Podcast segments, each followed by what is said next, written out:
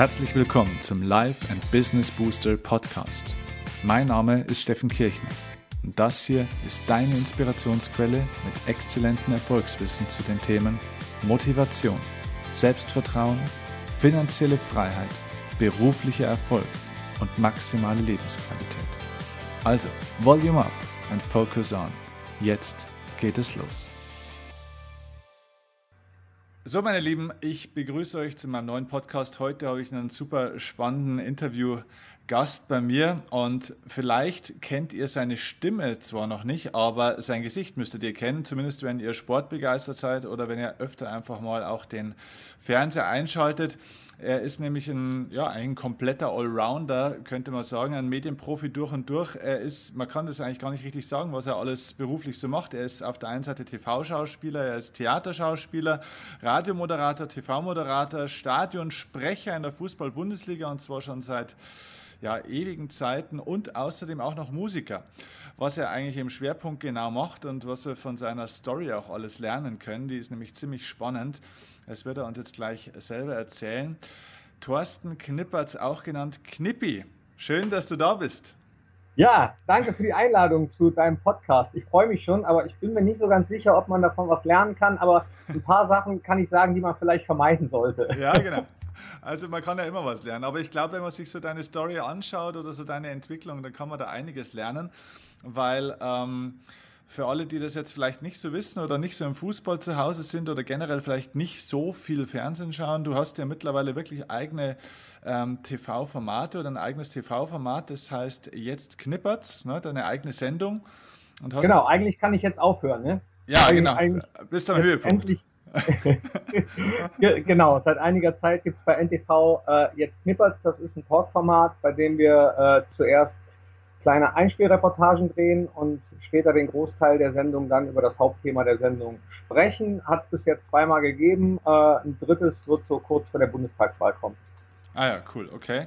Und neben dem hast du aber auch ja schon unglaublich viele andere Sendungen moderiert, jetzt aber, glaube ich, primär auch im Sport, ne? damals noch bei DSF, äh, dann bei Sport 1 und so weiter und so fort. Also du hast ja da schon relativ viel gemacht.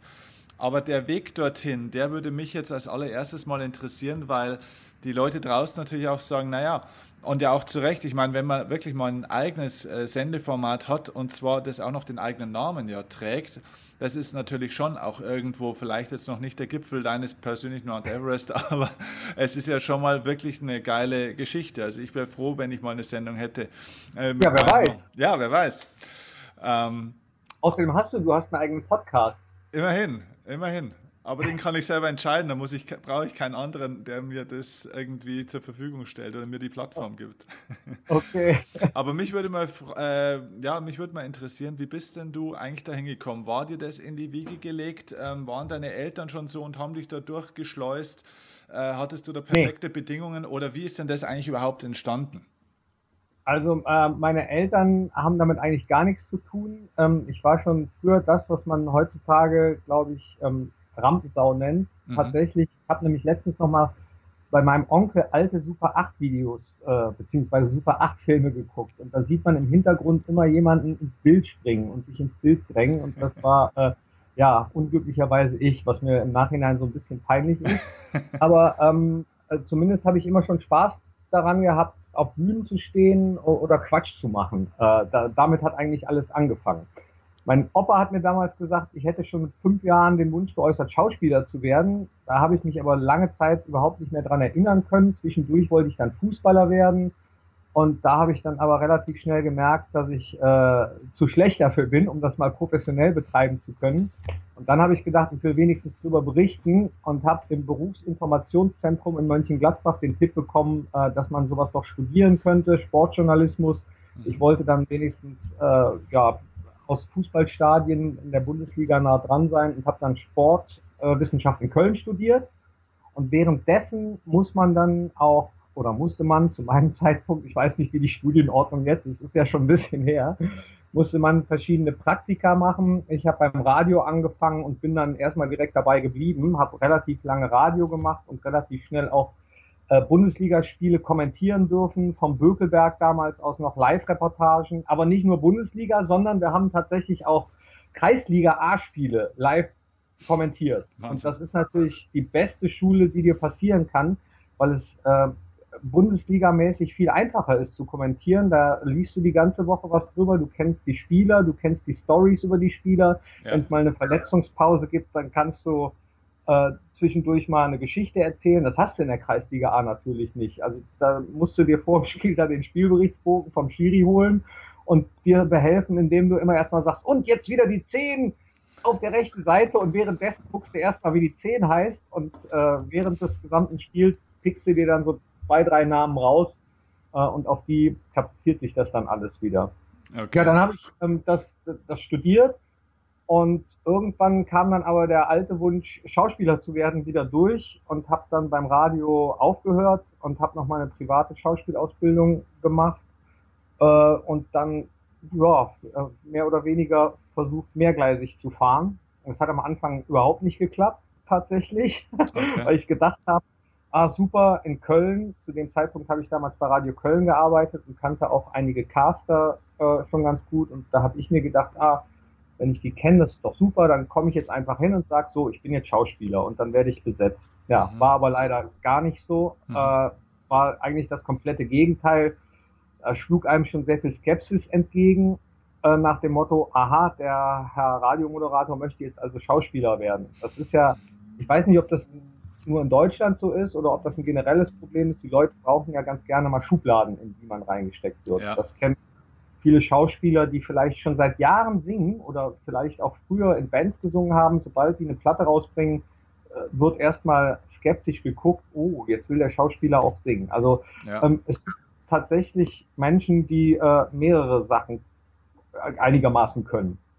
Ähm, bei mir habe ich früher immer gesagt, so äh, die Leute sagen boshaft, der kann alles, aber nichts richtig. Mittlerweile äh, weiß ich, dass ich ein paar Sachen ganz gut kann und ein paar weniger gut. Und, und äh, das, was du, oder sagen wir so, dass du so deine Stärken oder deine Talente besonders äh, rausgefunden hast, äh, war das wirklich durch dieses Probieren oder gab es Schlüsselerlebnisse?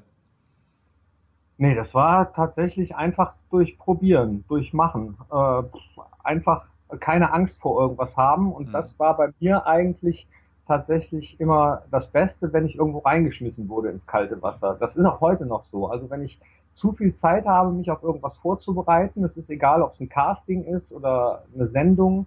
Ich merke bei mir immer, wenn ich ähm, zu viel Zeit habe, darüber nachzudenken, was alles sein könnte, beziehungsweise mich zu sehr vorbereite, dann wird das meist nicht so gut, wie wenn ich improvisieren muss, beziehungsweise einfach, einfach loslegen muss. Damals zu Radio Köln Zeiten gab es mal eine, äh, eine Riesenveranstaltung in der damaligen Köln Arena. Das war äh, Card Explosion hieß das Ganze mit 14.000 Zuschauern. Äh, Michael Schumacher damals noch dabei, äh, Villeneuve dabei, die Go-Kart gefahren sind. Und da sollte ich eigentlich nur als Reporter ein paar O-Töne holen und äh, nachher einen schönen kleinen Beitrag drüber machen. Dann mhm. ist aber der etatmäßige Moderator ausgefallen. Der war krank. Okay. Und dann kam meine Chefin und sagte, äh, Herr Knippert, Sie sind gerade da, machen Sie mal. So, und dann habe ich das gemacht und scheinbar nicht so schlecht. Äh, ja, und dann kam eins zum anderen. Und das ist tatsächlich bei mir, ich fühle mich am wohlsten, äh, wenn ich improvisieren kann. Das ist so ein wichtiger Punkt äh, an die Geschichte, wie du erzählst, ähm, weil ich glaube, dass ganz viele Leute auch immer sagen, naja gut, wenn, wenn du dann so eine Karriere machen willst, egal ob jetzt im, im Medienbereich wie du oder woanders, man muss ja auch immer Glück haben. Und das stimmt schon, man muss ja auch Glück haben, aber ich persönlich glaube, mich würde mal auch deine Einschätzung dazu interessieren, ich persönlich glaube, Glück hat eigentlich jeder, nur nicht jeder ähm, nutzt diese Chancen. Ja? Nicht jeder nutzt das Glück, das er eigentlich hat. Ja? Das heißt, es ergeben sich links und rechts diese Chancen eigentlich für jeden Menschen im Leben, aber viele erkennen sie gar nicht, weil sie einfach stur durchs Leben laufen äh, oder sie nutzen sie dann einfach auch nicht. Ja?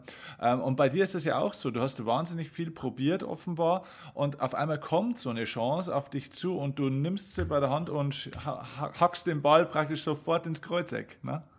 Ja, nee, nicht immer sofort, äh, aber du hast schon recht. Äh, du, du, brauchst ein bisschen Glück und ähm, irgendwann hat auch jeder mal Glück oder ähm, hat die Möglichkeit, irgendwas zu machen, aber nicht jeder ergreift es, aus welchen Gründen auch immer. Manchmal, weil man die Möglichkeit nicht erkennt, manchmal aber auch, weil man äh, das Glück vielleicht gar nicht ergreifen will, weil man eben vielleicht Angst hat vor einem nächsten Schritt und das muss jetzt gar nicht mal karrieremäßig sein, ja. darauf würde ich gar nicht beschränken. Ja. Ähm, was aber auch dazu gehört, das habe ich mittlerweile auch gelernt, dass, ähm, dass nur Glück auch nicht reicht. Ja. Also es gibt ja diesen Spruch, das Glück gehört den Tüchtigen, das klingt jetzt abgedroschen, aber es ist so. Du kannst dir das Glück auch tatsächlich erarbeiten und weiter dranbleiben. Da kannst du auch wunderbare Parallelen zum Fußball ziehen. Ich habe letztens äh, in so einer eigenen kleinen Talkshow, die ich in Mönchengladbach habe, ähm, den Trainer der U23 von Borussia Mönchengladbach zu Gast gehabt, Ari van Lent. Ah, und dann habe ich ihn auch gefragt, ähm, wie er das denn sehen würde, ob ähm, Fleiß Talent schlägt. Und da hat er äh, gesagt, definitiv. Und das werden wir äh, die meisten auch bestätigen, auch im Leistungssport. Und das kann man, glaube ich, auf andere Bereiche auch übertragen. Ähm, also wenn du Talent hast, aber das verschleuderst und äh, nichts daraus machst, das nutzt dir überhaupt nichts. Aber wenn du jetzt vielleicht nicht mit so viel Talent gesegnet bist, dann kannst du dir auch Sachen erarbeiten. Ähm, das gilt sogar für Bundesligaspieler. Also ich kann das so sagen, weil er es offiziell gesagt hat. Ich habe nämlich gefragt, ob es denn in seiner Laufbahn einen gegeben hat, dem er niemals Bundesliga zugetraut hätte, der es dann aber trotzdem geschafft hat. Mhm. Und dann hat er sofort gesagt, ja, äh, André Hahn zum Beispiel, den hat mhm. er damals äh, in Offenbach trainiert.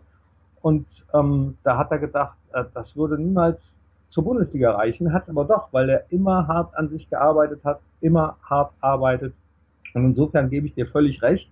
Ja. Äh, manchmal muss man einfach nur die Augen aufmachen, aber nur auf das Glück verlassen, äh, funktioniert dann leider eben doch nicht oder bei den aller, allerwenigsten. Ja, ich glaube, Jürgen Klopp hat das ja auch mal so in die Richtung immer gesagt, ne? so sein, sein körperliches oder fußballerisches Vermögen war äh, wie hat er gesagt, ich glaube Regionalliga und sein, sein Kopf war immer, war immer Bundesliga rausgekommen, ist zweite Bundesliga, also so in der Mitte hat er sich eingependelt. Ja. Ja, und, und wenn du jetzt so, so die Leute natürlich siehst wie Cristiano Ronaldo, da wo natürlich ein gottgegebenes Talent da ist, aber auf der anderen Seite dann zusätzlich dieser Fleiß noch dazukommt, dann werden halt außergewöhnliche Meisterwerke auch geschaffen, ein Stück weit. Ne? Aber das ist halt genau. one, one in a million. Ne? Ganz genau. Also ich ähm, weiß es leider auch nur aus Erzählungen, aber äh, die meisten, die auch in seinem Umfeld vielleicht ein bisschen mehr zu tun äh, haben, äh, sagen, dass er dann eben auch noch Extraschichten schiebt, ja. dass er auch zum 2000. Mal den Freistoß nochmal übt und äh, es nochmal macht. Also äh, wie sagt man so schön äh, hier im Rheinland von nix gut nix. Ne? Ja. Ja, ja, genau. Würdest du das, also ich höre das ja auch schon raus, also Fleiß ist praktisch so vielleicht einer deiner Haupt, Haupterfolgsfaktoren, wie du auch diesen nee, Weg. Nee, leider nicht. Gar nicht, echt? Weil das hört sich so fleißig an, ne? der fängt als Schauspieler an und hast wahrscheinlich auch viel mehr oder weniger fast für lau gemacht. Ne? Äh, gerade auch Radio und Schauspiel wird ja gerade auch am Anfang nicht gut bezahlt, denke ich mal. Die Stadionsprechertätigkeit, die ja auch eine PR-Geschichte ja auf, neben deiner Leidenschaft ja wahrscheinlich war, denke ich jetzt mal, ist wahrscheinlich jetzt auch nicht, dass man da Abermillionen verdient. Äh, ist Fleiß nicht eine Eigenschaft von dir? Jein, also ich persönlich würde jetzt sagen nicht. Ich kann, ich kann sehr fleißig sein, aber ich bin jetzt nicht derjenige, der auf ein Ziel verbissen hinarbeitet und bis, bis zum allerletzten geht. Also manchmal bin ich dann auch schon mit weniger zufrieden. Bei mir wechselt das aber auch schon mal. Okay. Äh, das kann mit dem Sternzeichen zusammenhängen, weiß ich nicht. Ich bin Zwilling. Also das ist, äh, bei mir gab es oder gibt es immer nur eine einzige Prämisse und das ist, ich muss Spaß haben an dem, was ich mache. Also ähm, ich habe nichts gegen Geld oder wenn irgendwas gut bezahlt ist, aber ich würde niemals mehr, sage ich mal, einen Job annehmen nur des Geldes wegen, bei dem ich von vornherein schon bauchgefühlsmäßig kein gutes Gefühl habe. Das habe ich zweimal im Leben gemacht und bin beide Male auf die Schnauze gefallen. Und äh, also Geld darf bei mir persönlich nie an erster Stelle stehen. Mhm. Äh, tut's auch nicht. Also ich ja. muss auf jeden Fall Spaß haben bei den Sachen, die ich mache. Ja. Und ähm, bisher hat das Gott sei Dank ganz gut funktioniert, weil ich glaube, wenn du dein Leben lang was machst, an dem du eigentlich keinen Spaß hast, dann äh, macht dich das krank. Aber ich bin ja. im Moment echt ganz happy. Ja, was würdest du dann sagen, äh, neben dem Fleiß, was waren so ein, zwei äh, Erfolgsfaktoren, warum du diese Karriere auch so entwickeln konntest, die, wie du es gemacht hast? Ja, Karriere nennst du das ja. Ich kann das eigentlich äh, gar nicht, ich kann das tatsächlich äh, nicht so in Worte fassen. Ich habe immer ähm, wirklich mal, ja, meine Nase in den Wind gestreckt, war immer vielseitig interessiert, bin ich auch noch. Ähm, manchmal ist das gut, manchmal ist das aber auch vielleicht so ein bisschen hinderlich für Karriere in Anführungsstrichen, weil mhm. ähm, dadurch, dass ich eben Spaß habe an vielen Sachen, an Musik, an Fußball, an Unterhaltung, an Comedy, an Schauspiel, an Moderation, äh, du kannst dich halt nie dann hundertprozentig auf eins ähm, konzentrieren und ja, dementsprechend leiden dann vielleicht andere Sachen. Karrieremäßig wäre es vielleicht manchmal sogar, ähm, also wenn ich jetzt so auf Karriere aus wäre, besser gewesen, wenn ich mich auf eins konzentriert hätte. Kann ich aber nicht. Also ja. das, das wäre gegen meine Natur. Deswegen kann ich da auch kein, ähm, in Anführungsstrichen, Erfolgsrezept geben. Ich ja.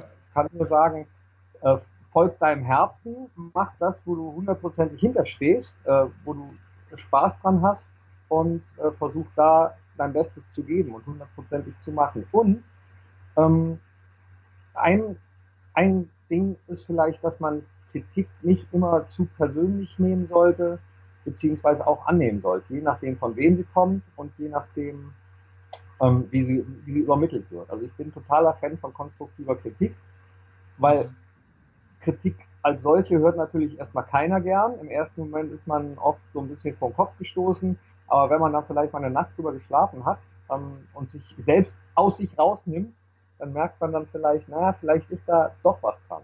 Ich hatte ja. mal eine äh, sehr nette Hörerin, als ich noch beim Radio gearbeitet habe. Die hat mir einen Brief geschrieben und so eine kleine ähm, Überraschungsei-Plastiklokomotive reingesteckt und hat geschrieben, ähm, du redest ab und zu so schnell.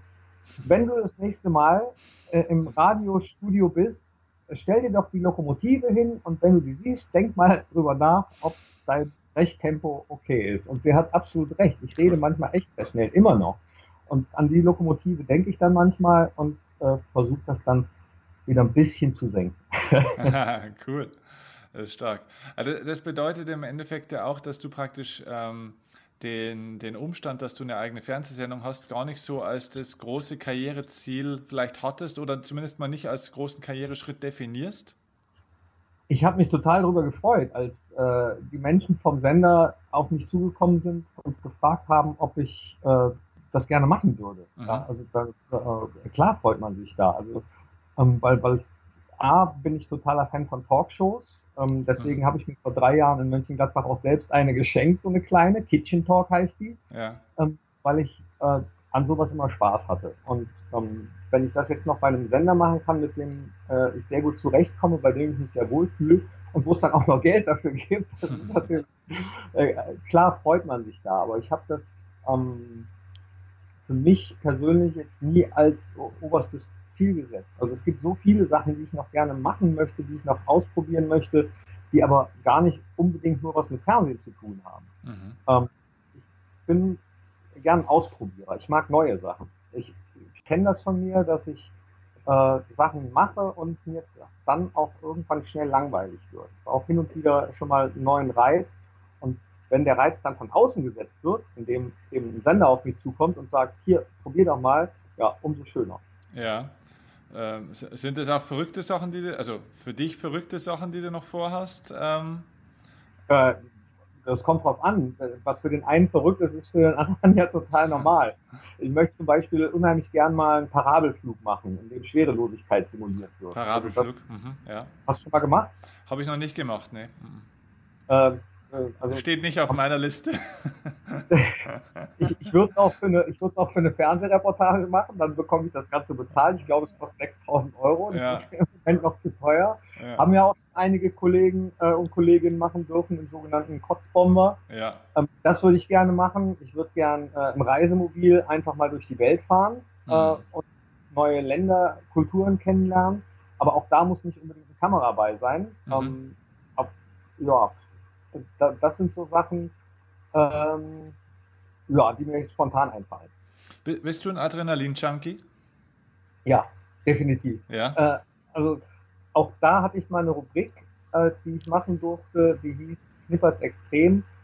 Äh, aber auch da sagen andere wieder, naja, das ist ja jetzt noch, noch nicht extrem, äh, Drachenfliegen, Bungee-Jumpen, äh, was auch immer.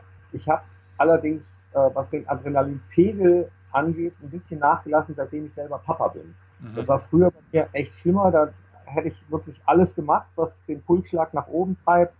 Seitdem ich Papa bin, ähm, bin ich ein bisschen verantwortungsbewusster und habe zugegebenermaßen auch ein bisschen mehr Respekt vor manchen Sachen oder Schiss. Ich schreibe das jetzt mal der Tatsache zu, dass ich Papa bin, vielleicht auch nur, weil ich älter geworden bin. Okay. Also das ist nichts, wo du dich selber, sage ich mal, disziplinieren musst dazu, so nach dem Motto, na, jetzt mach mal ein bisschen ruhiger, du hast ja hier auch ein Kind und so weiter, sondern das ist einfach so passiert oder, oder kommt es aus ja. so willentlich? Ja, nee, äh, das habe ich mir dann nicht vorgenommen. Ich habe dann einfach gemerkt bei manchen Sachen, dass ich mir Gedanken drüber mache. Das habe ja. ich vorher nicht gemacht. Vorher bin ich dann einfach drauf auf das Bungee-Ding äh, früher oder auf die Plattform oder auf äh, was auch immer und bin, bin los. Und, ähm, dann habe ich aber auf einmal gemerkt, dass ich mir Gedanken darüber gemacht habe, was passiert denn, wenn jetzt doch was schief geht. Und das kam dann einfach so. Das habe ich mir nicht, nicht vorgenommen. Ja. Du bist ja auch, und das ist ja auch, glaube ich, ein kleiner Adrenalinkick, weil live ist ja immer was anderes als vor der TV-Kamera. Äh, du bist ja mehr oder weniger jede Woche oder eigentlich jede zweite Woche wahrscheinlich dann im Stadion. Du bist bei Borussia Mönchengladbach nach wie vor Stadionsprecher. Ich glaube jetzt seit über zehn Jahren schon. Davor war ja auch schon mal eine Geschichte, aber ich glaube jetzt seit zehn, über zehn Jahren am Stück, stimmt das? Ganz genau. Seit äh, 2006 bin ich wieder ja. Stadionsprecher im Borussia Park und davor, äh, das, was du angesprochen hast, schon mal zwei Jahre äh, in Mönchengladbach auf dem Bökelberg von ja. 1999 bis 2001. Ja. ja. das ist natürlich auch immer, äh, ja, das ist auch Adrenalin. Äh, jedes Mal vor 50.000 da stehen zu dürfen und äh, am besten ist es immer, wenn es auf die Mannschaftsaufstellung zugeht und wir fragen, oder ich frage, ob alle bereit sind für die Mannschaftsaufstellung. Das ja. ist unglaublich. Das ja. ist ein unglaubliches Gefühl, tatsächlich. Ja, ja glaube ich. Okay. Jetzt hast du ja in deiner oder in deinem Verlauf der letzten Jahre mit Sicherheit unheimlich viele auch bekannte Persönlichkeiten äh, kennengelernt, vielleicht oder mit Sicherheit ja mal innerhalb des Sport, der Sportwelt und auch der Fußballwelt, aber vielleicht auch außerhalb. Was waren denn so zwei, drei Personen oder Begegnungen, ähm, die dir ganz besonders im Kopf geblieben sind? Ähm, nur positiv oder auch negativ? Ah ne, die negativen sage ich nicht. du, kannst, du kannst ja auch ein, zwei negative sagen, ohne den Namen zu nennen. Da kannst du ja nur die Branche sagen und das, was, was dir da im Kopf geblieben ist. aber, ja, also aber gerne auch die positiven mit Namen dann. Also ich nenne äh, jetzt mal tatsächlich keinen Namen, aber einer ist mir wirklich sehr negativ im Gedächtnis geblieben, hat auch was mit Adrenalin zu tun ähm, der beim Gespräch, beim Vorgespräch für eine Veranstaltung, die ich mal moderiert habe, auch die ganze Zeit äh, seine Sonnenbrille aufgelassen hat, sehr respektlos mit seinen Mitarbeitern umgegangen ist und einen Todenfall drauf hatte, okay. der mir persönlich als, äh, als Mensch überhaupt nicht gefallen hat. Ähm, und äh, da habe ich mir für mich so gesagt, nee, mit, mit dem oder so jemandem möchte ich eigentlich auch nicht mehr gerne zusammenarbeiten. Mhm. Äh, das findet man in der Branche auch leider häufiger, dass äh, so ein bisschen der Respekt verloren geht vor, vor Mitarbeitern, vor, vor Teamplayern. Ähm, ist das eine Entwicklung, ja. wo du sagst, die nimmt zu, deinem Gefühl nach? Nee, würde ich nicht so sagen. Mhm. Also ich glaube, das gab es schon immer, dass du äh, in, in ähm, einer Branche, wo man natürlich auch äh, so ein bisschen darstellerisch oder selbstdarstellerisch sowieso unterwegs ist. Also ich glaube, dass jeder, der vor einem Mikro auf einer Bühne, von der Kamera rumhampelt, schon so eine kleine Portion Narzissmus hat oder die Anerkennung haben will. Ähm, aber nichtsdestotrotz sollte man dann eben nicht vergessen, dass das immer auch eine Teamarbeit ist. Dass derjenige, der das Kabel trägt oder derjenige, der einen schminkt, die einen schminkt, äh, dass da ganz viele Leute zuhören, damit sowas funktioniert. Und da finde ich, sollte man es nicht äh, von der Bezahlung abhängig machen oder davon, ob jetzt äh, jemand zu sehen ist oder nicht, äh, ja. wie man miteinander umgeht. Ja. Äh, das finde ich persönlich ein bisschen schade. Und das hatte dieser Mann, deswegen komme ich ja drauf, äh, nicht. So. Aber wie gesagt, den Namen nenne ich nicht. Ja, okay. Äh, und ansonsten gab es so viele schöne Erlebnisse, die ich halt jetzt auch immer noch habe. Peter Neururer zum Beispiel aus dem Sport ein Fantalk freue ich mich immer wieder drauf, wenn ich äh, ihn sehe. Und es gibt auch ganz viele Spieler, die bei uns mal zu Gast waren, die ihn erlebt haben und dann gesagt haben, ah, unter dem hätte ich aber gern mal trainiert. Äh, okay. So. Warum ist einer wie Peter Neuro? Ich meine, das ist ja auch wirklich, äh, das macht ja immer Spaß, den anzuschauen. Der ist ja auch für jede TV-Sendung ist das ja eigentlich ein Geschenk, der Typ, weil der einfach extrem unterhaltsam ist auch. Und ich glaube ja. auch, äh, er ist auch echt, glaube ich, kompetent. Ne? Ähm. War, warum ist der nie ganz nach oben gekommen? Ja, auch das ist natürlich Ansichtssache. Ne? Er hat Schalke trainiert, das ist für ihn, glaube ich, schon ganz oben ja. für Peter. Und äh, er hat mit dem VfL Bochum äh, auch sehr erfolgreich gespielt, äh, hat den VfL Bochum ähm, ja, im, im Europapokal betreuen dürfen. Ist, das betont er immer wieder, ungeschlagen rausgeflogen. Ja?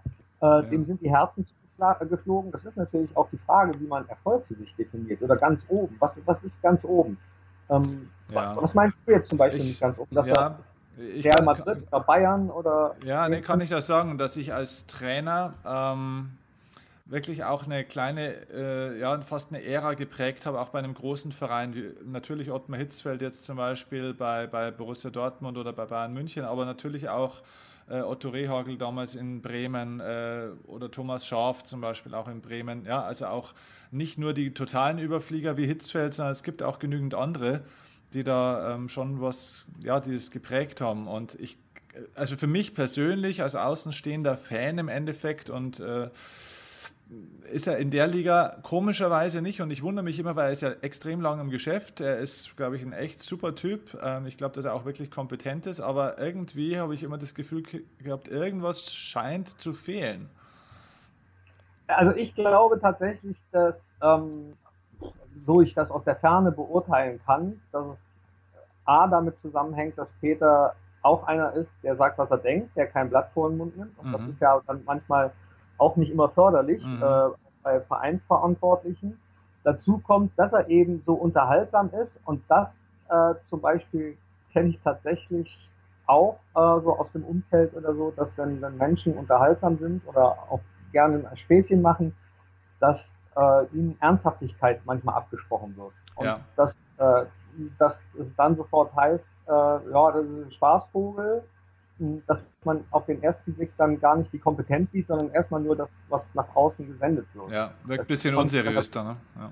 ja, dessen muss man sich natürlich dann auch äh, bewusst sein, wenn man, wenn man sich darauf einlässt. Das, also ich glaube, aus solchem Grund gibt es dann eben PR-Berater oder, oder mhm. Image-Berater, die sagen, wenn du jetzt in die oder die Richtung gehen willst, dann mach mal ein bisschen weniger da oder da.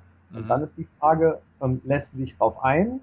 Ähm, inwieweit erkennst du das an und sagst, ah, das ist schon verbiegen oder das ist noch nicht verbiegen. Mhm. Ähm, wo sind deine Ziele? Was machst du draus? Oder sagst du, nö, ich bin so wie ich bin und komme damit gut klar. Äh, also ich schätze Peter so ein, dass ich glaube, ähm, dass er das ähm, gar nicht bereut oder dass er das jetzt gar nicht, hm, ja, wie, wie sage ich, dass er das gar nicht so schlimm findet, dass mhm, er okay. einmal dabei ja nicht trainiert hat. Ja, ja, verstehe. Ähm, was hast du von, hm, sage ich mal, Erfolgspersonen, die du kennenlernen durftest, mal gelernt? Gibt es ja.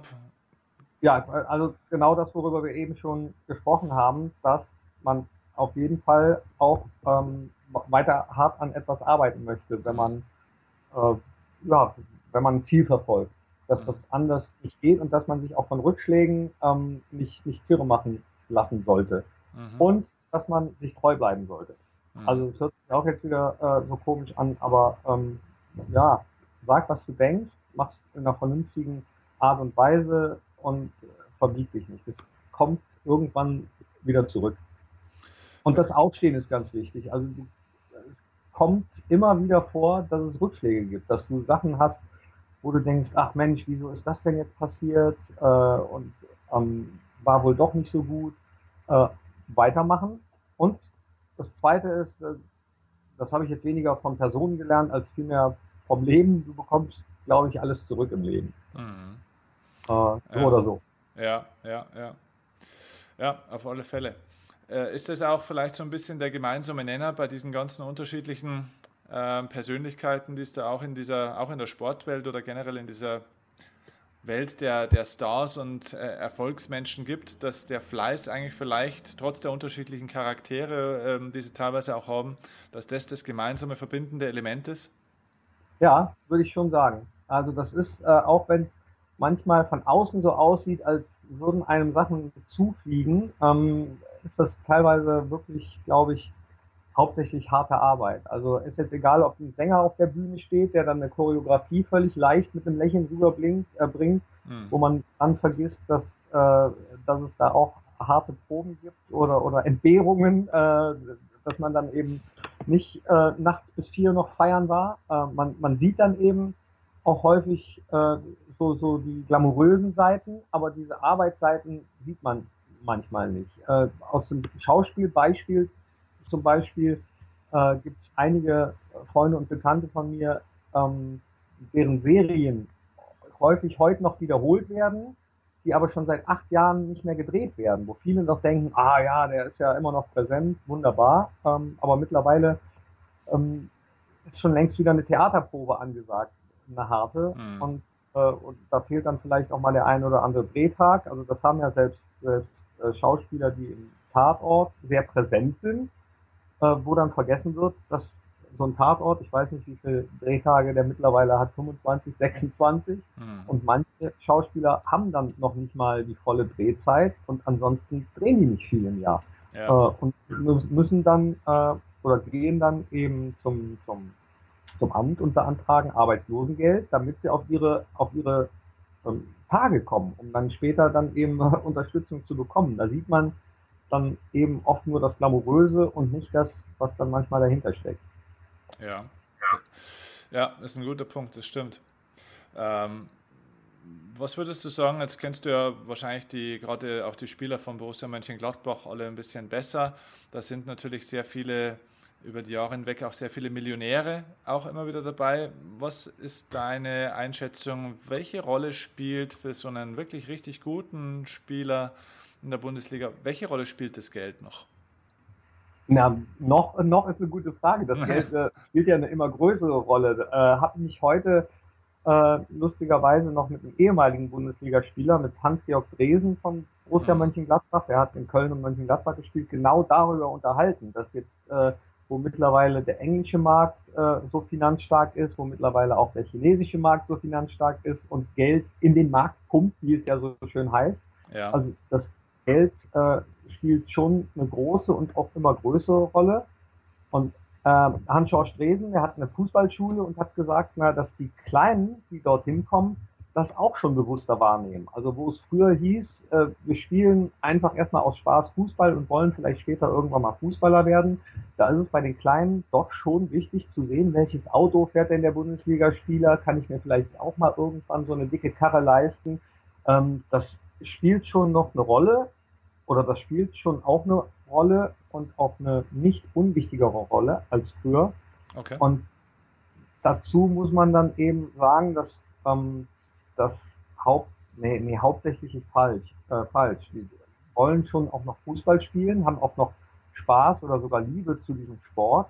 Aber man darf eben auch als Fan übrigens nicht vergessen, dass das äh, für die Spieler eben auch ein Job ist. Ein Job, den die nicht ihr ganzes Leben lang ausführen können, sondern mittlerweile ist die Zeitspanne, wo du als äh, Bundesliga-Profi oder als Fußballprofi Geld verdienen kannst, kleiner geworden, ähm, weil der Sport einfach viel athletischer geworden ist. So empfinde ich das zumindest. Mhm. Du hast das Verletzungsrisiko und ähm, da kann ich die Spieler verstehen, die dann sagen, ich versuche in dieser Zeit auch so viel Geld wie möglich ähm, einzunehmen und zu verdienen mit meinem Job, mit, meinem, äh, mit meiner Arbeit. Ja. Und das ist, glaube ich, auch nicht zu verdenken.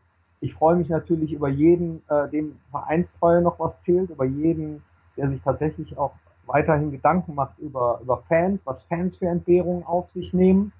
Ähm, aber manchmal kann ich eben auch Fußballer verstehen, denen das ein bisschen viel wird. Also die Ansprüche an Fußballer sind natürlich auch größer geworden, was äh, die Öffentlichkeit betrifft, die Begehrlichkeiten, die Radiosender haben, die Fans haben. Äh, manche Fans sind auch ziemlich distanzlos, äh, das beobachte ich manchmal, wo ich dann äh, denke, ui, äh, da möchte ich jetzt kein Bundesliga-Profi sein, da möchte ich dann nicht tauschen, ne? In, mhm. äh, ja, in, in der Hinsicht. Ja. Also von daher, Geld spielt eine sehr große Rolle und eher mehr äh, heutzutage als weniger. Ja. Ich hatte es mal, also das macht sich wirklich der, der gemeine Zuschauer wirklich überhaupt nicht bewusst, kann er sich auch gar nicht bewusst machen, was das wirklich bedeutet, so in der Öffentlichkeit zu stehen, gerade im Sport. Ich hatte mal ein Erlebnis, ich habe mal für die Kölner Haie im Eishockey in der DEL eine Zeit lang arbeiten dürfen und äh, hatte da ein Thema mit dem Trainer dann auch. Und der Trainer, der war fix und fertig, aber nicht, weil die gerade zu dem Zeitpunkt damals kurzzeitig Tabellenletzter waren, sondern deswegen, weil er gesagt hat, meine Kinder werden gerade in der Schule verprügelt. Ja, weil, ja. ja. weil wir Tabellenletzter sind. Und dann gab es so ein kleines Grüppchen mit drei, vier Jungs und die haben die dann verprügelt. Ne? Also da, da, kommen Drucksituationen und Probleme manchmal auf so ein Familiensystem. Dann zu, da macht man sich überhaupt keine Vorstellungen. Ja. Nee, das ist auch eine, also es ist tatsächlich auch eine Katastrophe.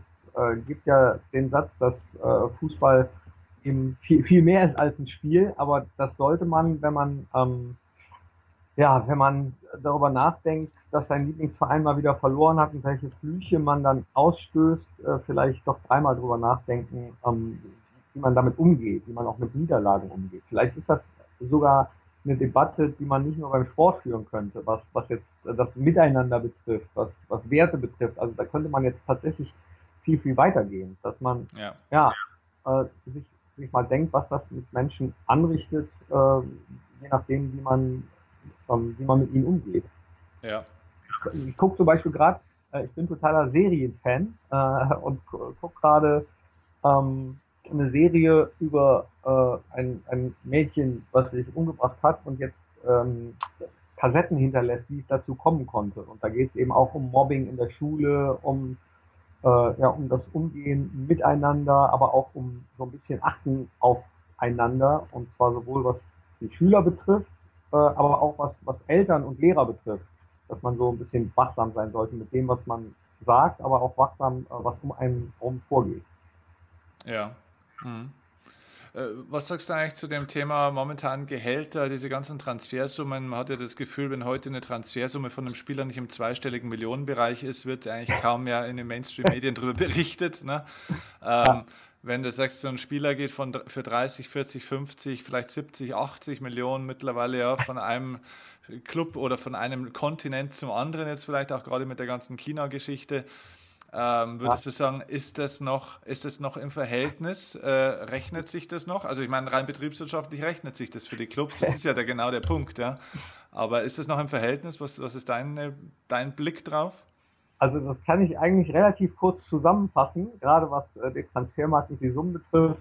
Das ist für mich der absolut komplette Irrsinn und ähm, ich würde es nehmen. Ja. ja. Leider ist unser Chinesisch zu schlecht, ne? sonst könnten wir ja. dort vielleicht auch. Wobei auch das äh, ist schon wieder, wenn ich jetzt, äh, Mike Hanke zum Beispiel, war ja äh, nach Borussia noch in Freiburg und ist dann nach China gewechselt und war aber, bevor sein Vertrag ablief, relativ schnell wieder hier. Mhm. Er hat gesagt, er würde es niemals mehr machen. Er ist mit der Kultur dort überhaupt nicht zurechtgekommen und möchte das auch nicht mehr.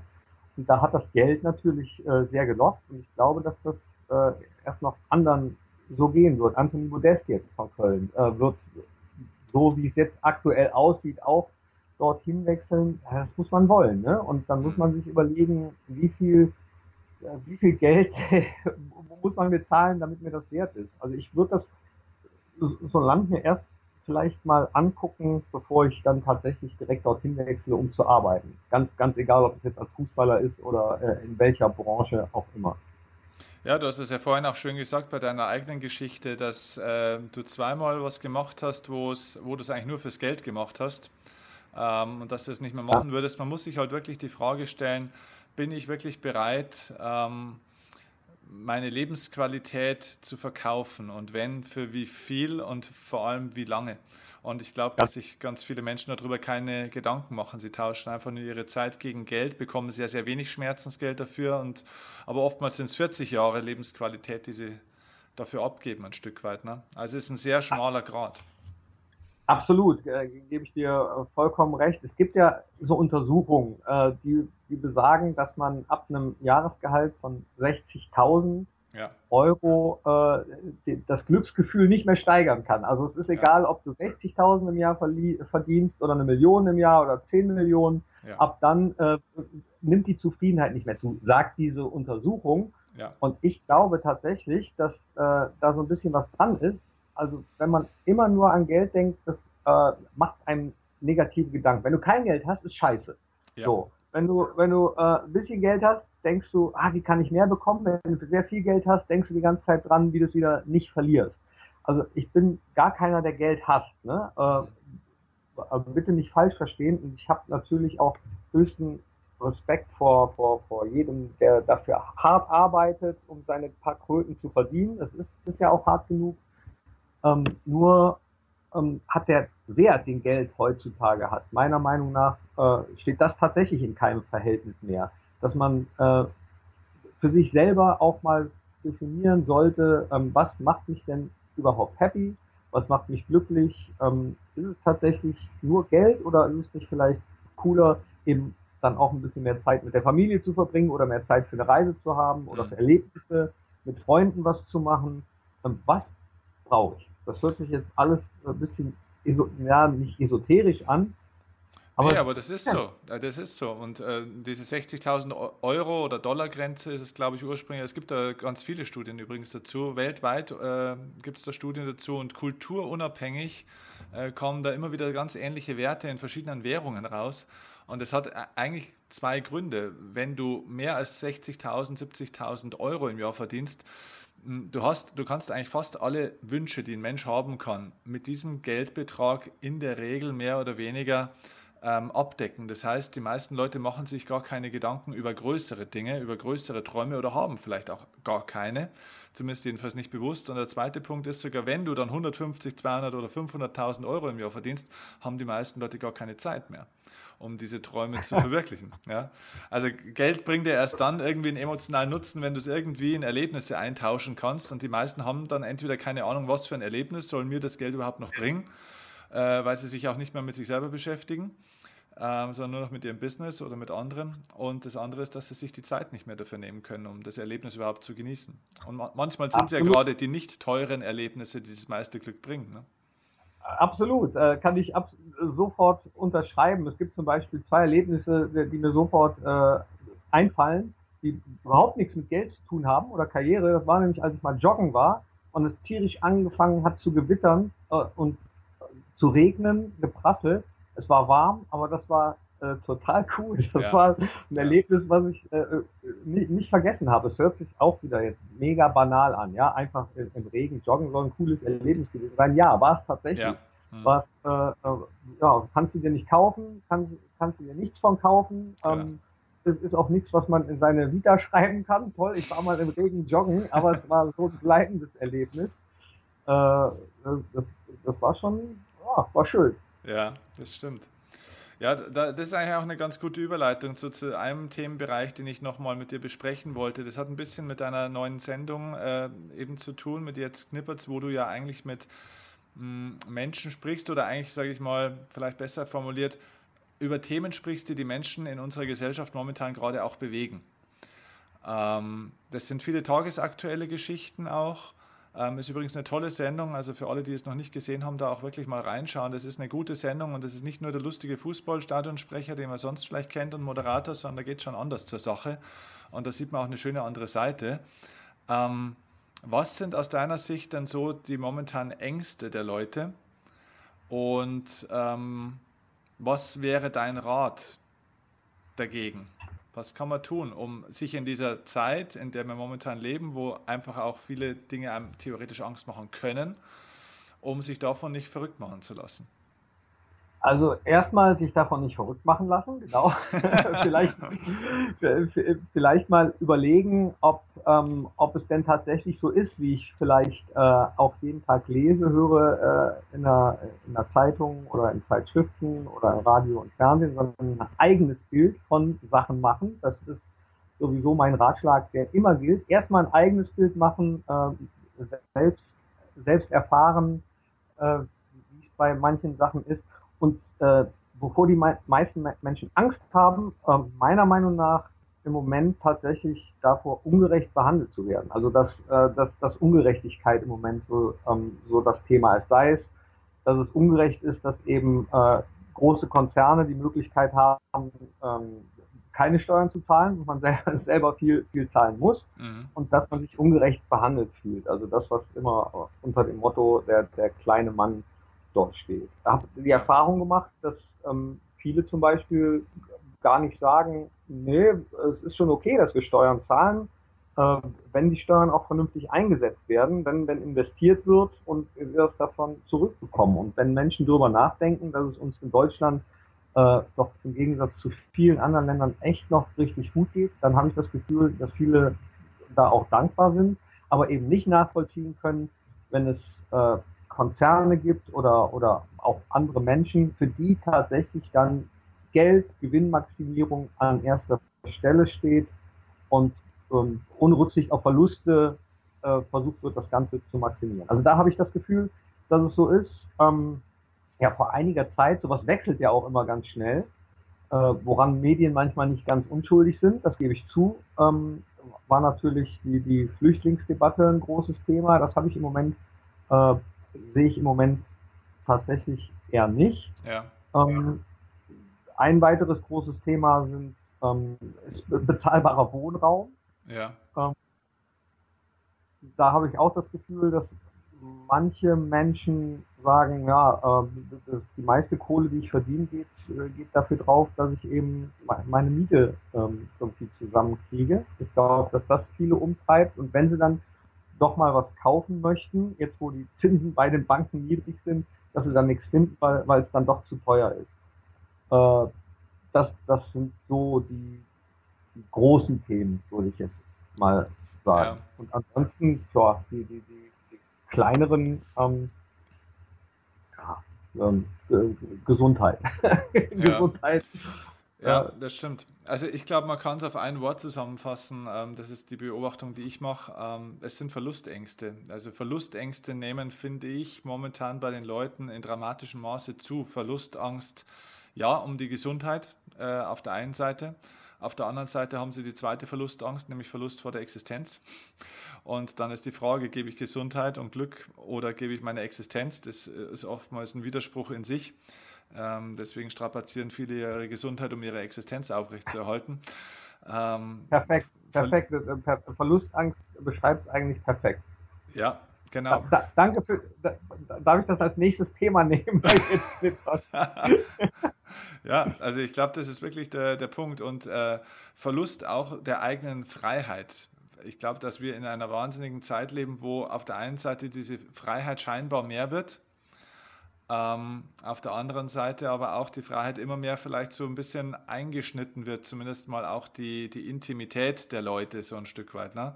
Wobei sie das Spiel ja auch selber mitspielen, weil ähm, soziale Medien oder Medien generell, sage ich auch immer, sind nicht das Problem, sondern der Umgang der Menschen mit Medien ist etwas, was sie nie gelernt haben, was uns unsere Eltern und Lehrer nicht gelernt haben, weil sie es noch gar nicht mussten selber in ihrem Leben und was deswegen auch viele Leute, auch gerade die Jungen, natürlich einfach falsch machen, glaube ich. Und das führt eben zu diesem Verlust von Freiheit, Intimität und auch so einem eigenen Raum.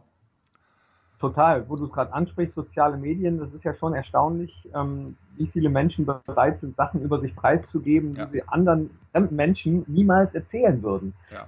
von sich aus. Und ich glaube, dass das äh, auch, auch eine Aufgabe ist und dass es auch noch eine große Aufgabe sein wird, äh, Menschen von Smartphone-Computersucht zu befreien. Ja. Äh, genau, das, das, das, das, das ist mein Berufstipp für alle die, die jetzt später äh, noch was zu tun haben wollen. Werdet Therapeuten äh, gegen Computer und Social Media. So, so ein Anti-Socializer. ja, ist, äh, ich merke es tatsächlich auch an mir selbst. Ich habe wenn mein Smartphone nicht in der Nähe ist, ähm, dann, dann werde ich schon manchmal nervös. Und wenn ich dann wieder drauf gucke mhm. und wieder drauf gucke und merke aber, wenn ich mich von Zeit zu Zeit mal diszipliniere und es weglege oder zwinge es wegzulegen und äh, einfach mal andere Sachen mache, ähm, wie, wie, gut einem das tut. Da muss man ja. sich nur hin und wieder wirklich einfach mal äh, selbst das Ganze bewusst machen.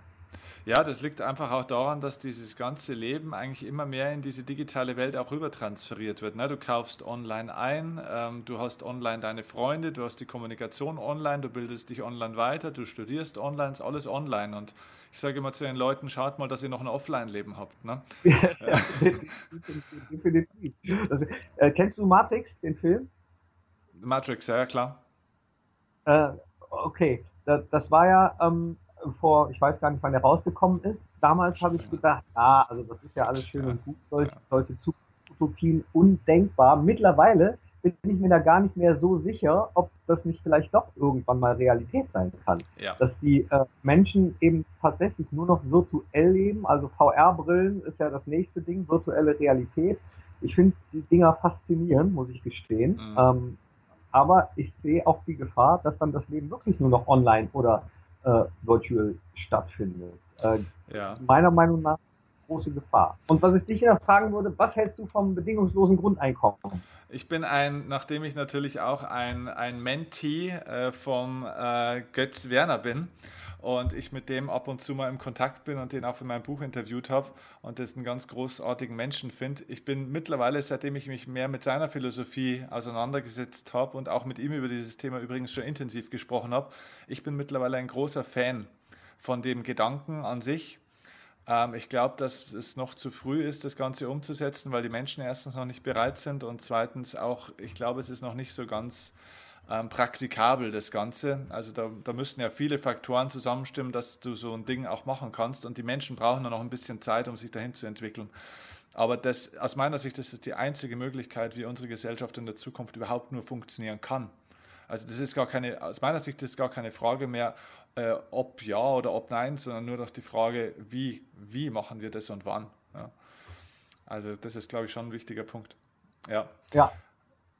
Kann ich, gar nichts gegen sagen. Ja, ist einfach so. Genauso. Ja, genau. Ähm, zu dem Thema Medien äh, auch nochmal, das, das, ist natürlich auch ein äh, spannender Punkt, weil natürlich auch ähm, es gibt ja viele Kräfte, nicht nur die Medien, sondern eben auch die Unternehmen, äh, und die gehen ja da an der Stelle Hand in Hand. Ähm, ich meine, die leben halt durch den Konsum natürlich auch ein Stück weit. Das heißt, es gibt ja auch Kräfte, dass man die Menschen immer mehr in diese Online-Medien bringt. Und ich habe vor einer Zeit mal eine kleine Dokumentation über Nordkorea gesehen. Und da gibt es offenbar in Nordkorea äh, in, jedem, in jedem Haus oder in jeder Wohnung, in der die halt so leben, ähm, gibt es so eingemauert so eine Art Radio. Und da läuft äh, 24-7, also wirklich round the clock läuft da das Staatsradio sozusagen, ne? also die Propagandamaschinerie. Und da gibt es an diesem Radio, und das ist standardisiert in jeder Wohnung, gibt es einen Knopf, einen einzigen, und dieser Knopf hat nur zwei Modi. Also es ist aber nicht on und off, sondern es ist lauterer und der leisere Modus. Du kannst das Ding lauter oder leiser schalten. Aber du kannst oh es nicht ausschalten. Das heißt, du hast wirklich 365 Tage im Jahr, 24 Stunden am Tag, hast du die, Scheiße im Kopf. Ja? So, und ich habe mir das so angeschaut und bin dann auch so, so, so Hände über dem Kopf zusammengeschlagen, bin ich vor, äh, vor der Glotze gesessen, habe mir das angeschaut, habe mir gedacht, das ist ja krass. Und dann habe ich mir gedacht, ja, aber eigentlich ist es ja schon auch bei uns perfide, weil dort wissen die Leute wenigstens, sie können es nicht ausschalten. Aber ist es bei uns nicht ein bisschen so, dass wir glauben, wir könnten noch ausschalten? Wir können ja auch noch ausschalten. Aber die Leute, den Leuten wird auch ein Stück weit abtrainiert. Also sie vergessen es, dass sie auch mal sich mal aus der Online-Welt ausschalten können und wieder in die normale Welt zurückkehren. ja, aber, aber, du hast, aber du hast zumindest doch noch die Möglichkeit, ähm, also wenn man sich das immer nur mal wieder bewusst macht, äh, dann also dann doch lieber Deutschland als Nordkorea. ja, auf alle Fälle. Ja, aber du hast schon recht. Also man wird schon äh, äh, sehr berieselt und äh, auch zum Kon Konsum angetrieben. Äh, man braucht halt immer wieder so ein bisschen das gute Gewissen. Das kann mal äh, der Partner sein, es können die Freunde sein und im günstigsten Fall ist man es selbst, dass man sich ab und zu mal hinsetzt und rausnimmt und äh, ein bisschen reflektiert drüber nachdenkt. Mhm. Brauche ich denn jetzt wirklich das achte T-Shirt noch oder mhm. was, was was, was brauche ich denn überhaupt? Ja. Ich bin, aber, aber äh, ja, wie gesagt, ähm, ich bin da leider auch sehr empfänglich für. Ich bin auch, mhm. ähm, also was Werbung betrifft zum Beispiel, und dadurch, dass ich gerne neue Sachen ausprobiere, also sei es ein neuer Schokoriegel oder ähm, irgendwas Neues, ähm, ich, ich, möchte das, oder ein neuer Burger, der irgendwo äh, angepriesen wird, oder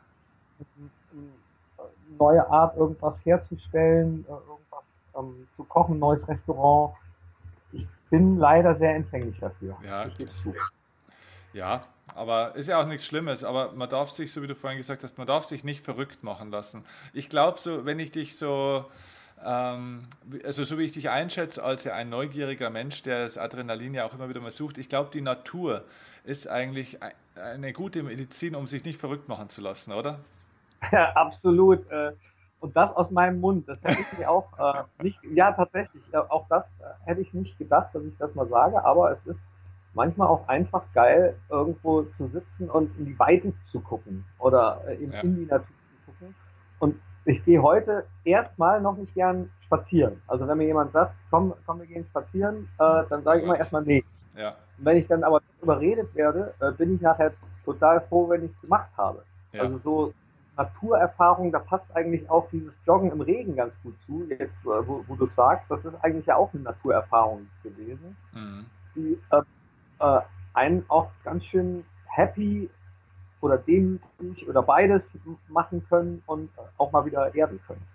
Ja, genau. Es sind oft also diese reduzierten Erfahrungen auch, wo du eigentlich ganz wenig Reiz hast, aber so einen ganzen speziellen und den du körperlich spüren kannst. Das ist, glaube ich, so ein ganz wichtiger Punkt. Ich war vor, vor einer Woche, war ich das erste Mal seit langer Zeit mal wieder alleine unterwegs, mal einen Tag lang, also alleine privat und bin auf dem, äh, auf dem Berg hochgesaust, weil ich bin ja hier unten in Bayern und ich bin ein, ein Bergliebhaber. Äh, und dann fahre ich auf den Berg hoch mit so einem Sessellift ne? und dann gehst du da oben auf so eine Plattform und dann hast du, war halt auch ein geiler Tag und du hast drüber gesehen bis nach Italien die, die schneebedeckten Berge noch. Und das Gefühl, das ich da hatte, da habe ich mir gedacht, Steffen, so sehr wie du deinen Job liebst und auch vor Hunderten oder manchmal Tausenden Menschen auf einer Bühne zu stehen und wie geil das auch ist, dieses Gefühl gibt dir auch die Bühne nicht. Das heißt nicht, dass das eine besser ist als das andere, aber ich glaube, diese Kontrasterfahrungen, dass du verschiedene Arten von Reizen einfach hast in deinem Leben, die macht schon, also die gibt ein Erfüllungs- oder ein Glücksgefühl, wenn man es mal pathetisch ausdrücken will. Absolut. Oder wir müssen halt daran arbeiten, dass wir demnächst eben eine Bühne in Bergen haben. das stimmt, aber dann schaue ich ja wieder auf die Leute und nicht auf die Berge. Ach so, ja, stimmt. Oder die Leute hören den Vögeln zu, nicht mir. Das ist auch schlecht. Ne? ja, das stimmt. geht nicht aus. Okay, du, Richtung Ende habe ich noch so äh, ein, zwei kurze Fragen. Und zwar eine Frage wäre für mich, ähm, ich weiß nicht, bist du eine Leseratte? Liebst du, liebst du Bücher?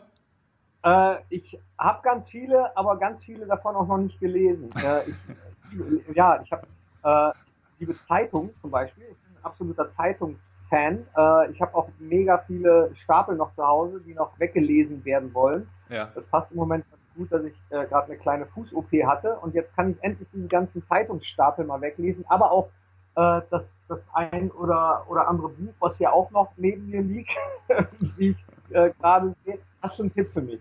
Ja, tot motiviert. Das hat ein Typ geschrieben, der heißt Steffen Kirchner. Das ist, soll ziemlich gut sein, habe ich gehört. Tot motiviert? Ja, tot motiviert. Das ich Ende der Motivationslügen. Von diesem, äh, von, diesem, Steffen Kirchner habe ich schon einiges gehört. Das soll ein schlauer Kerl sein, auf jeden Fall. Ja, ja, der, der soll aber nicht schreiben können, der kann auch reden. Ja, ja, ähm, das ist ein Typ also, fürs Fernsehen. Vielleicht, vielleicht könnten wir den mal äh, in eine, eine unserer Sendungen einladen. Du, der wäre sofort dabei. Das würde dem Spaß machen. Ich, ich schicke dir mal dem sein Buch, habe ich irgendwo noch rumliegen, dann kannst du mal reinlesen, ob dir das gefällt. ja, äh, sehr gerne. Also jetzt kannst du mal ganz kurz anreißen, worum es geht. Du bei kennst ihn, glaube ich, ganz gut, ne? Bei Tod motiviert? Ja.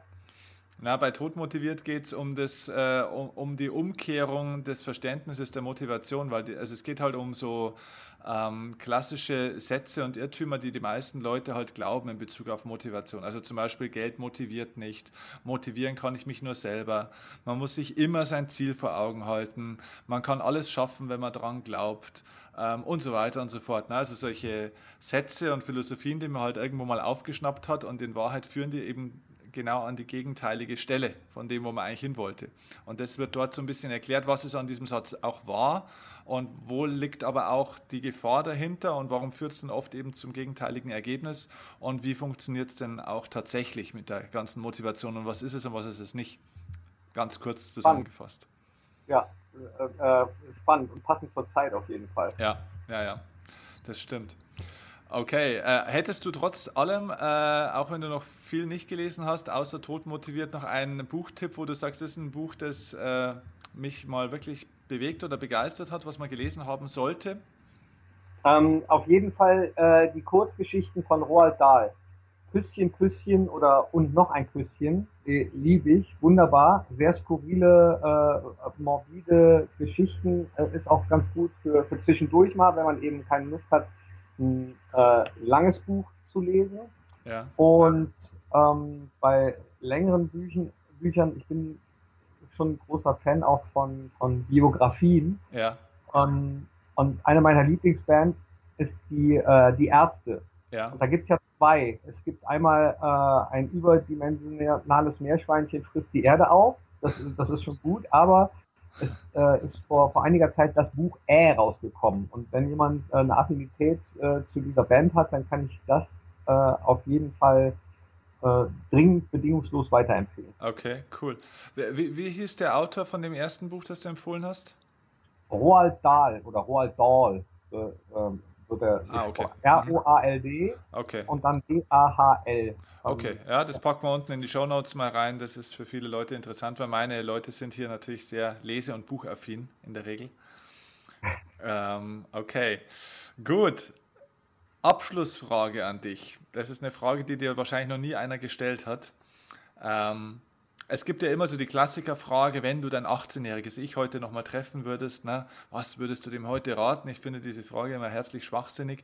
Deswegen habe ich die umgedreht und sage, angenommen, du könntest heute dein 90-jähriges, gesundes Ich treffen, das noch gut drauf ist, das fit ist und das auch nach wie vor ein glückliches Leben hat, was würde dir heute dein 90-jähriges Ich sagen? Was würde der 90-jährige Knippi dem heute, ich weiß nicht, wie alt du heute bist, ähm, was würde der dem raten?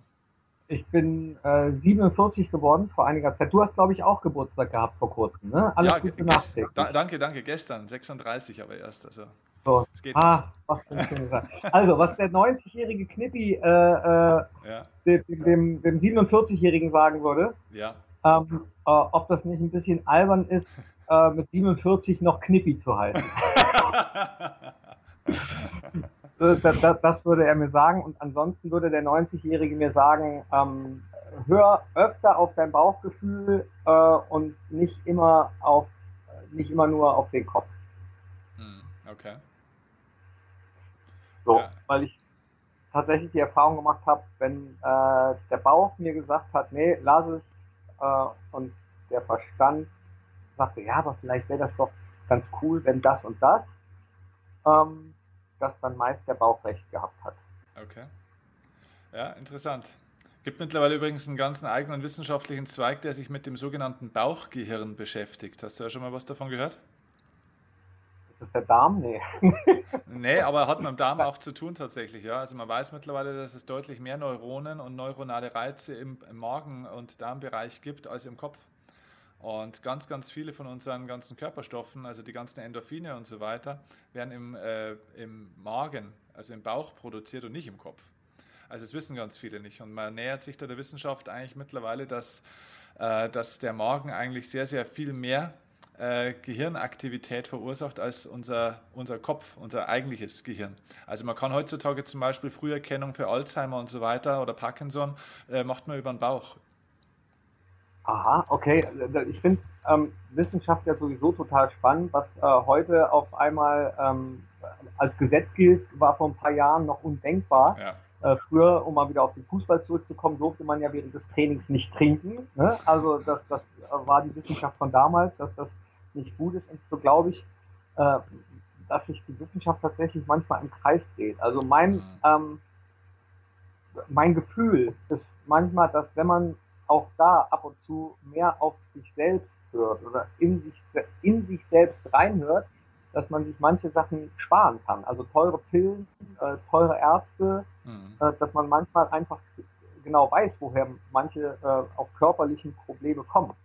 Äh, da bin ich ein großer Freund von, dass die Psyche äh, den, den, Körper absolut beeinflusst und ja. Äh, naja, vielleicht eben auch ähm, Magenbeschwerden halt vielleicht von der Psyche kommen oder umgekehrt. Mhm. Äh, das ist ein wahnsinnig spannendes Thema und ähm, ja, der 90-jährige Knippi äh, ist sehr gespannt, was in den jetzt dann verbleibenden noch, wie viel haben wir noch, 43 Jahren alles so rausgefunden wird, was heute als Gesetz gilt, wo man dann später sagt, boah, sowas haben wir damals geglaubt, wie albern. Äh, das wird noch ziemlich spannend. Ja, bin ich völlig, völlig bei dir. Das sehe ich auch so. Okay, cool. Du, vielen herzlichen Dank für dieses äh, Gespräch. Ich finde, es waren viele, viele interessante Stories und Einblicke so in, in dein Leben und deine Erfahrungen. Das hat den Leuten mit Sicherheit gefallen. Ähm, schreibt uns da auch gerne die Meinung in die Kommentare bei iTunes oder per Facebook oder per E-Mail. Ihr habt ja verschiedene Möglichkeiten, wie ihr uns da kontaktieren könnt oder vor allem auch mich und würde mich freuen, ein Feedback dort zu hören. Und dir wünsche ich viel Erfolg auf dem Weg zur, zur Ikone. ja, danke. Ich wünsche dir das Gleiche und freue mich, wenn wir uns demnächst mal äh, persönlich sehen, entweder in der Sendung oder, ja. oder wo auch immer. Und ich gehe jetzt los und äh, hole mir ein schönes Buch. Todmotiviert soll das heißen. Das musst du und nicht holen, das hab, kommt von alleine zu dir. Also, und habe ähm, hab, äh, noch, noch eins, was ich auf jeden Fall loswerden möchte. Leute, hört mehr Punkrock. So. Sehr gut. Das ist ein schönes Schlusswort. Okay. Alles klar. Wir, wir, machen eine, wir, machen eine neue, wir machen eine neue Abschlussmusik von diesem Podcast. Nicht den normalen Extra-Jingle, sondern wir machen irgendeine Punkmusik. Muss ich bloß mit der GEMA klären. Ja, gerne. Raus damit. One, two, three, four. Okay. Also, vielen Dank, Knippi. Danke. Mach's gut. Ciao. Ciao.